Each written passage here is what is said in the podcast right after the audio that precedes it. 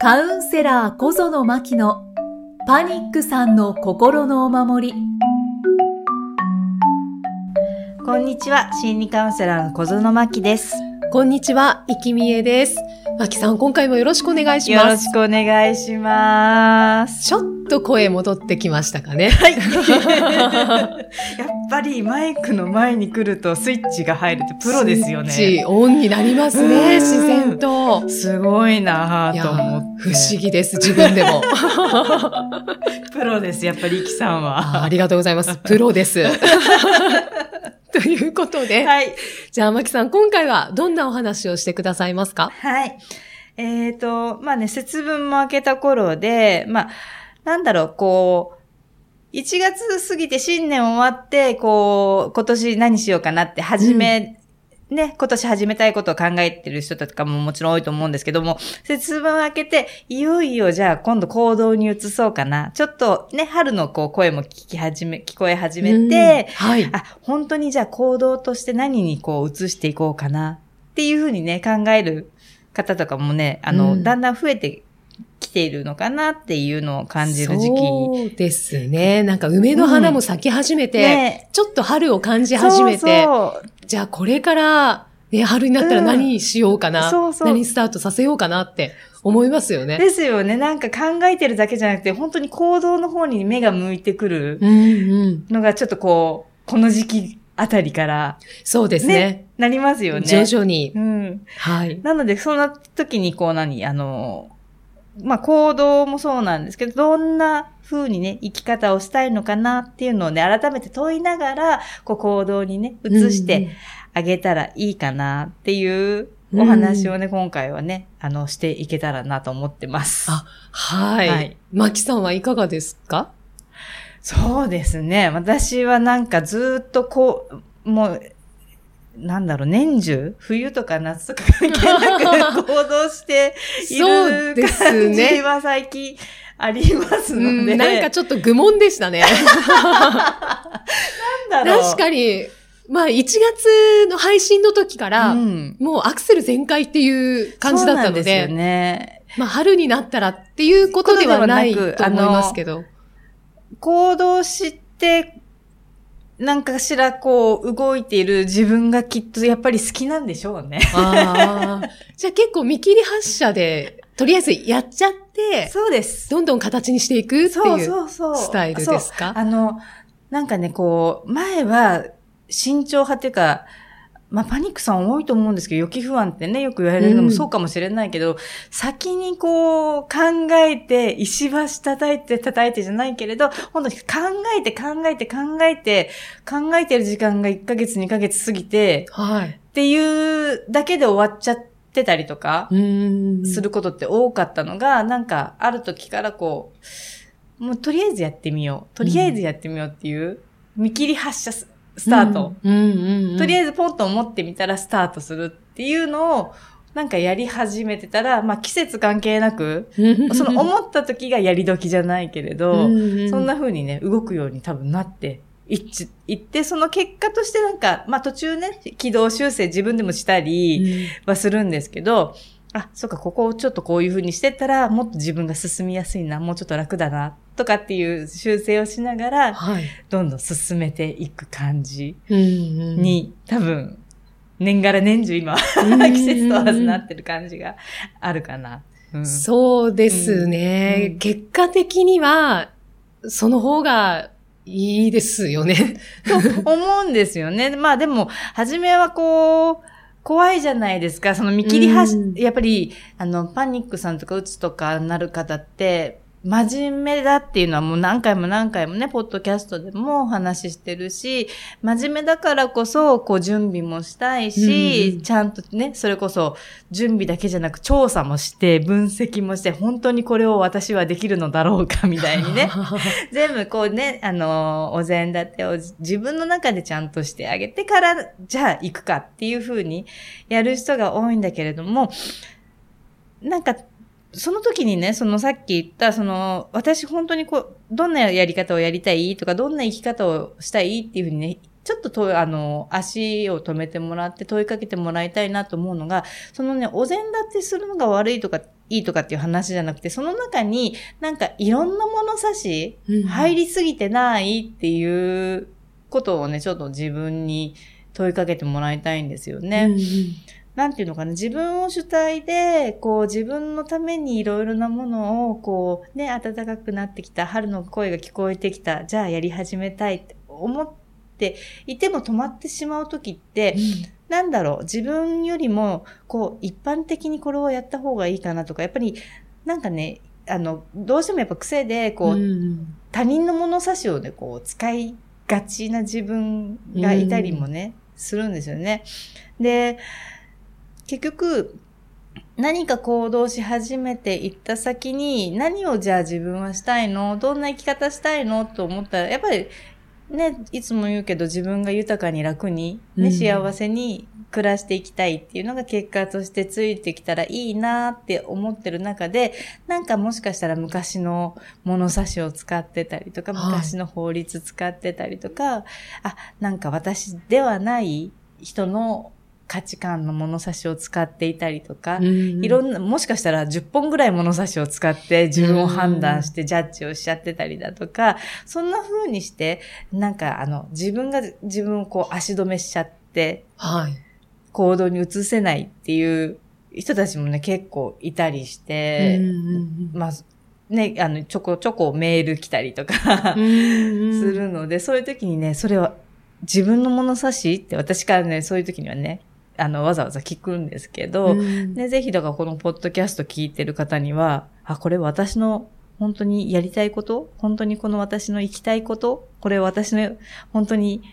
あの、何好きなこと？みたいな感じで、うん。一個一個ちょっと問いかけてあげる。足を止めて問いかけてあげるだけで、本当にそれ私の物差しなの？私が本当に欲しいものなの？っていうのが、なんかね、ちょっと整理できたりうん。するうん。感じなのが出てくるかなって。で、それを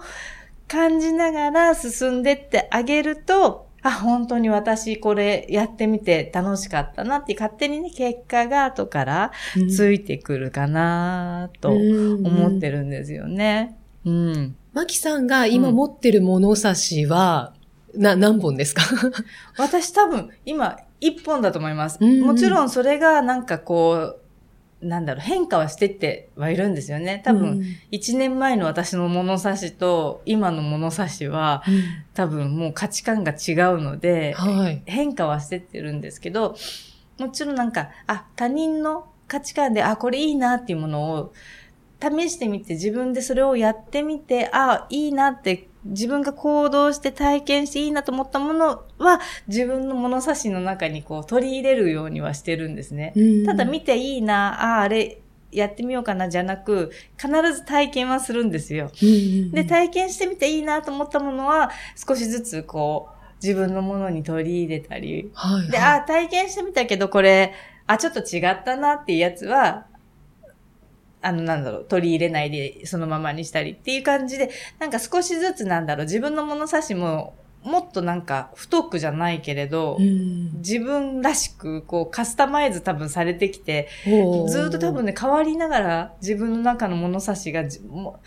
うなんだろう、年々、うんうんどんどん自分らしくなっていくみたいな、うん。物差し自体も自分らしくなっていくみたいな感じに多分なってるような気がして。で、それをこうなんかここ数年続けてきた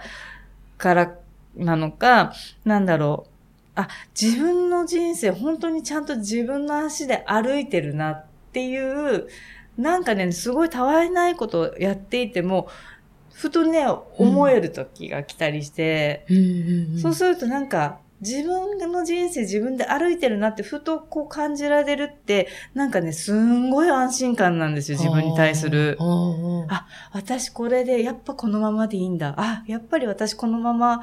ここの道歩いてていいんだって、うんなんかふとね、なんだろう。何かを考えようとしてるわけじゃなく、ふとね、思う時がうん出てくると、あ、そっか、私ここでやっぱり良かったんだっていう、なんかね、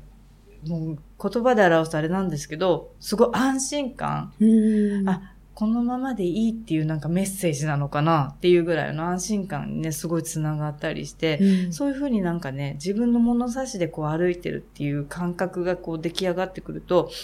あ、自分の舵、人生の舵取り、うん。あ、ちゃんと私がちゃ握ってるな、舵をね、ちゃんと私が握ってるなーっていう感覚が、なんかね、なんだろう、本当に感覚なので、うんうんはい。ね、言語化すると、すごいなんかチャッチーなって感じなんですけど、出てきてる感じ。うん。それは、いろんなものを、うん。あの、さっきおっしゃってたみたいに、試してみたりとか、取り入れてみたりして、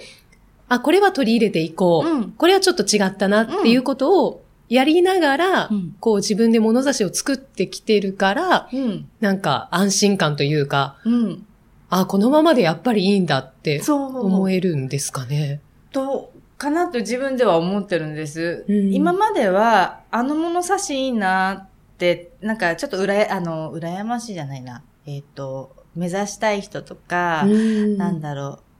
すごい素敵だなと思うような人とかのを見てると、あ、あの物差しいいな、欲しいな、欲しいなって外側から多分眺めてるうん感じで、で、真似してみようかなと思って、真似するときって、全くなんだろう、その人の価値観だけを採用しがちだった自分がいるんですよね。なんだろう、自分の価値観とか自分の物差しがいけないわけじゃないのに、なんか、あ、その外側にいる人たちの物差しがすごくキラキラ、価値観がすごく素晴らしく見えてしまって、あまりにもこう素晴らしくキラキラしてるものだから、あれ、もしかして私のやつ一回捨てて本当あっちの物差し、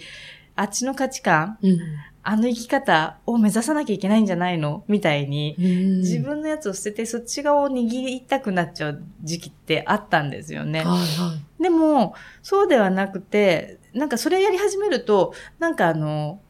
自分軸他人軸って話あるじゃないですか。はい思いっきり他人軸なんですよね。うんその人は、その、なぜその物差しを持ちながらっていうか、その価値観を持ちながら、素晴らしく素敵に生きているかって言ったら、その人自身の物差しだからなんですよね。うんやっぱ自分らしく生きてらす、いる人たちって自分の物差し、自分の価値観、自分のなんだろう、足でうんうん。歩いてるみたいな、うん。自分のものだから綺麗に外側からも見えるし、うん。でもそれを私が奪う、奪うわけではないけれども、真似したところで、その人にはなれないし、ではなく、あ、いいなって取り入れることまではね、もちろんできるし、真似し、あの、取り入れることはできるんだけど、その時に、なんか昔とその今との差で言うと、あ、あっちだけが正しくて私のやつが間違ってたっていうふうにこう、昔は思ってこう、一回捨てちゃって、捨てちゃっていた自分がいたのかもしれないなっ自分がもともと持ってる価値観を。うんそうそうそうそう。なんか、ああ、なんかちょっと間違ってたんだな、私のやり方。あ、もっと素敵になるためには、あの人のようにやらなきゃいけないんだな。うんで、それをやり始めると、なんかもう目線の先外側に向いてる、ね、いつも言ってる矢印の先がもう外側のその人に向かっていってしまってるから、自分で人生をね、自分で、ね、息しながら、うん自分で歩いているのに、なんか舵取りが私じゃなく、うん基準が私じゃなく、基準がいつもどこかのあの人みたいな、うん外側の人に舵を握らせてるような、うん勝手に舵をね、握らせてるんですけどね、自分がうんね。うんだけど、そうするとなんか、体と心がすごくちぐはぐになってきちゃう。んんそうですね。なんか苦しくなってきそうですね。だからそうすると、あれ私って本当は何をやりたかったの、うん私本当は何を目指したかったの？本当は私これ好きなのどうなの？ってね、ごっちゃごちゃになっちゃって、うんうんわけわかんなくなっちゃう。みたいな。なんだろう、自分が、なんだ、なんていうのかな。うん。自分が何者かがわからなくなっちゃうような時期もあったりして。うんだからそうすると、なんかね、ちょっとせっかくね、あの素晴らしい人と出会ったり、いろんな方とね、こうご縁があったりして、素敵な姿を見せてもらっても、なんかもったいなくなっちゃうかな。うんでうんではなく、なんか、舵取りはあくまでも自分うんだし、その中に、ね、いい要素はね、取り入れさせていただいて、自分のものをどんどん太くしていく、カスタマイズしていく。で、ずっとやっぱり、どんな自分でありながらも、自分で舵を取りながら、あ、ちょっと失敗したなとか思いながらでも、歩いていってあげた方が、結果的には、なんか、あ、やっぱり楽、このままの私でいいんだっていうのが、なんか、ふと降ってくるぐらいに、自分に安心する自分が、うん。なんか作られて、勝手に作られていくっていうか、あうーん。なんかここでうん、ちょっと、はてなって思う人ももしかしたらいるかもしれないなって思うのが、うんじゃあ、価値観って何？みたいなうん、のをうん。うん。感じる人もいるんじゃないかなって思うんですけど、うんうん。まあ、私の解釈としては、価値観は自分のやりたいことはこれとか、うん。自分の好きなことはこれとか、っうん。ていうものがもう価値観かな、うん。って思ってるんですけどうんうんどうどうでしょうかね、うんマキさん。あ、もう最初そこでいいです、全然。自分、もう自分の好きだとか嫌いとかに、あの、ジャッジしないっていうのかな。そのまま好きは好きでいいし、嫌いは嫌いでいいし、っていうのをちゃんと自分で、こう、なんていうの、認めてあげるところから、うんが価値観の多分始まりなのかなって。うんだから子供の時って特にそうじゃないですか。これ好き、あれ嫌い。食べ物でも好き嫌いがあって、みたいな。でもおはい母さんに言われて、これ椎茸嫌いなのに食べなさい、ピーマン嫌いなのに食べなさいって言われてるうちに、私は嫌いなんだけど食べなさいって言われて食べていくうちにもしかしたら好きかもになっていくみたいな。はいなんか、もちろんね、味覚が変わったりとかで本当に好きになっちゃう人もいるけれども、うんでもそういう感じで、まずは、私ピーマン嫌い、椎茸嫌い、でも、トウモロコシ好きとか、白米好きみたいに、そこをちゃんと堂々と持っといてあげるのが価値観の始まりじゃないかなって、そのね、好きとか嫌いにちゃんと素直な自分で、嘘をつかない自分でいてあげる。うんところを、まず大事にしてあげてると、なんかす、他のものが、いや、こっちにもこんな素晴らしいのあるよ、こっちにもこんな世界があるよっていうのを見せてくれる人たちのうん。好き嫌いを、例えば見た、ね、目の当たりにしたときに、うん、この部分のここは私好きだけれども、ここの部分のここは嫌いとか、うんうん。自分の中で、なんていうのかな、あの、ジャッジじゃなくて、ただ素直の、うんうん。素直な好きとか嫌いとかっていううん。感覚も分かってくるようになると思うので、うんうん。そのね、好き嫌いっていうのはね、本当にね、あの、一番ベースとして、あのーなんだろう、堂々と発信して、自分にも気づかせてあげてほしいな。うん。うん。価値観の始まりってことはそこからまたうん。変わってきます、なんていうのかな、あの、好きとか嫌いとかはしを人に言うのってたまに恥ずかしい時ってないです？ああ、これが好きですとか。うん、そうそうそうそう。うんなんか周りに流されちゃったりとか、うんうん人の意見、大多数の人が、例えばね、じゃあ5人ぐらいでランチとか行った時に、はい私、A セット、私も A セット、私も A セット、でも私だけ B セット食べたいわ。うんでも周り4人 A セット食べたいと思ってる。っていう時になかなか言えない人とかね、うん。周りに。まあ、あありますよね。もうその時の好きをちゃんと大事にしてあげるぐらいの、もうそ本当にそこのレレベルからうんうん自分の好きをちゃんと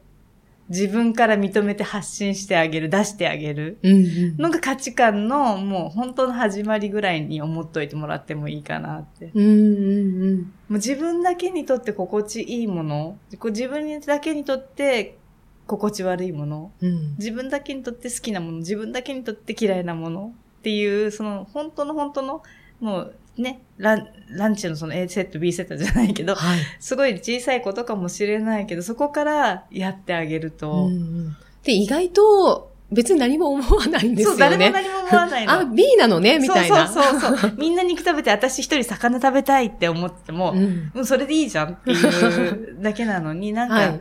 周りの方が素晴らしく感じてしまい、ううんん、じゃあ私もやっぱり本当は肉を食べたいのかもとかね。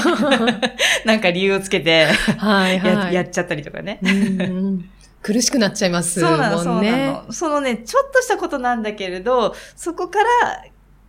やっぱりあの、自分で素直に出してあげてほしいかな。うん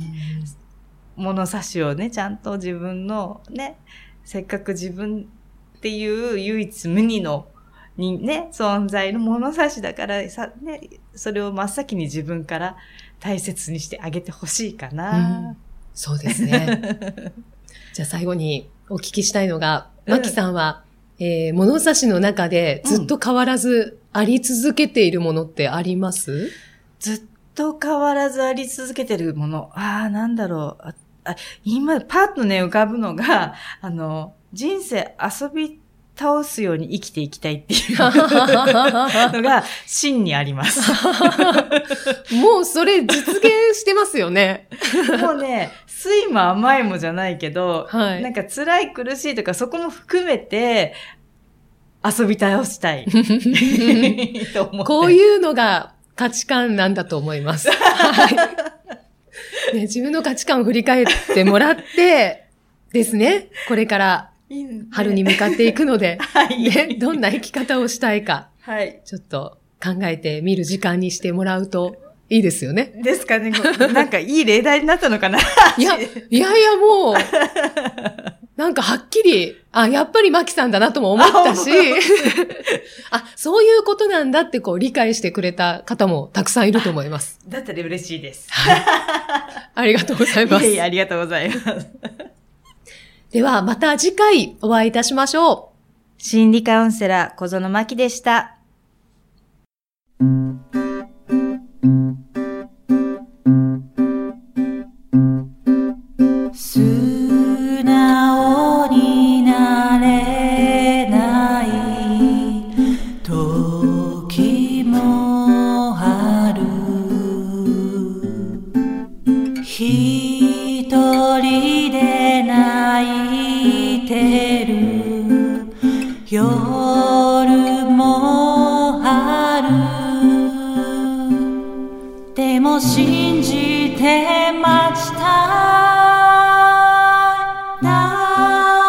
大